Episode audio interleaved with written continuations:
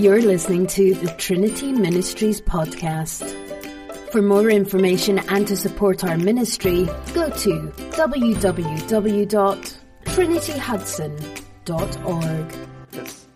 Summer's almost over. Um, did I hear a clap?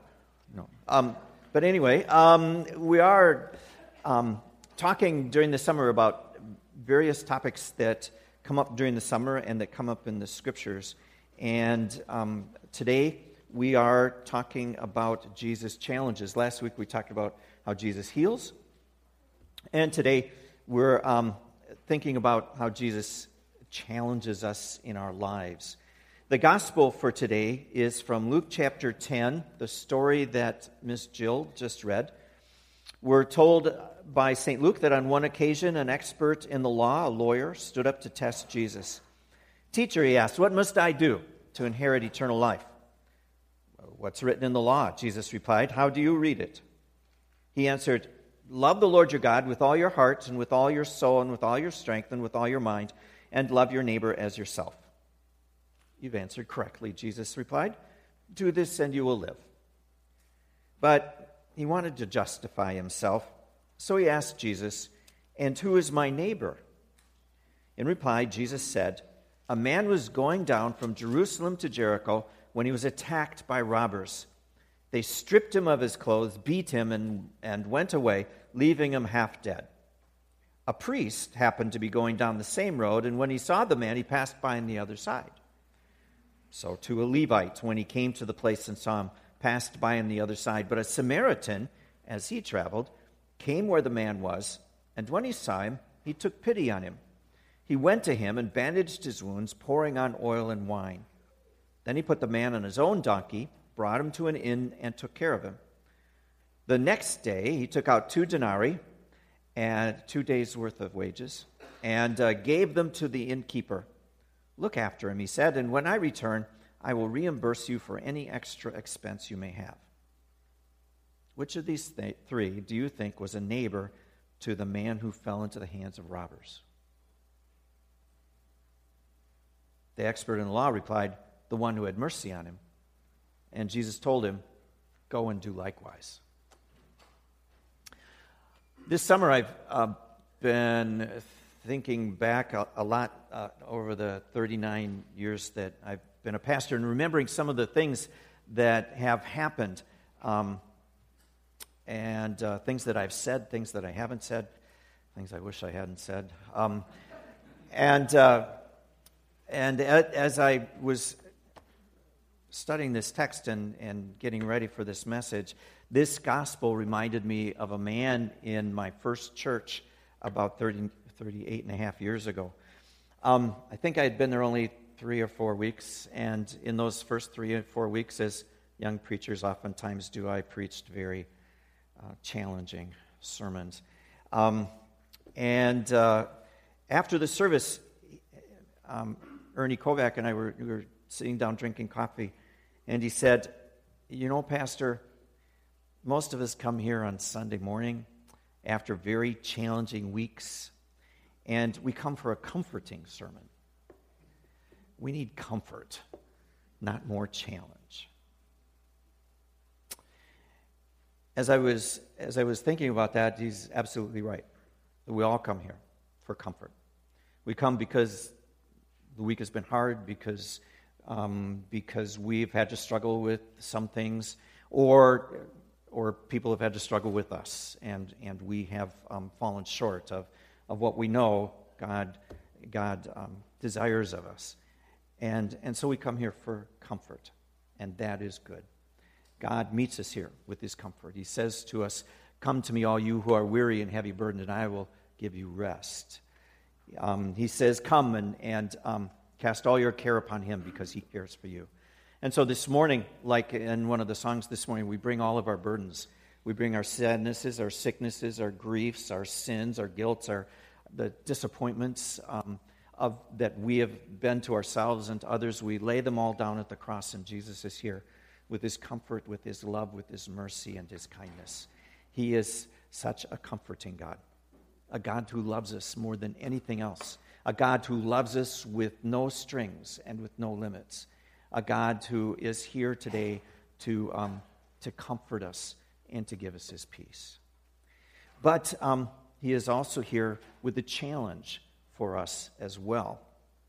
Um, the lawyer in our gospel for today, I think, was coming to Jesus for comfort.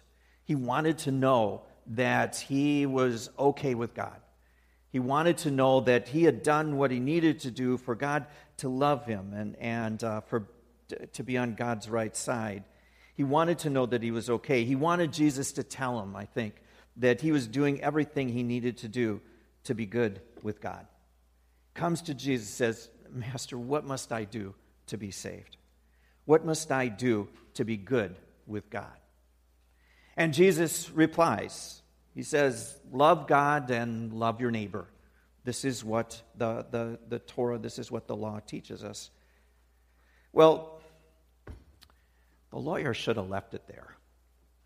Um, because then he could have said, like I say, to comfort myself, and um, like many of us probably say to ourselves to comfort ourselves and, and to justify the kind of way that we're living. If he had just left it there, he could have said, Oh, love God and love my neighbor. I'm doing that. But he's a lawyer. And, uh, and so he has to draw lines. He, he needs to know where the limits are. He needs to know where and how is he doing good? Where and how does he fall short? Where is the line? Where are the borders? Where are the boundaries that help us to understand when I'm really loving God and when I'm really loving my neighbor? Sin in the Bible is oftentimes called trespass. Trespasses. We, uh, Jesus teaches us to pray in the Lord's Prayer. Um, Father, forgive us our trespasses as we forgive those who trespass against us. Trespassing is stepping over the line, it's going past the border. And so there are these lines and there are these borders that help us to understand when we've trespassed, gone past them, and when, they, um, and when we have stayed within the bounds and we can feel justified and, and good about ourselves.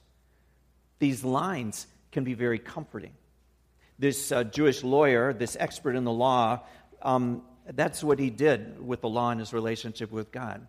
This is what um, we read in the, in the rabbis of Jesus' day as they talk about um, the building fences around each of the commandments so that you would know exactly how far you could go and how far um, you shouldn't go, so that people could understand and, and know when they had sinned and when they had not sinned.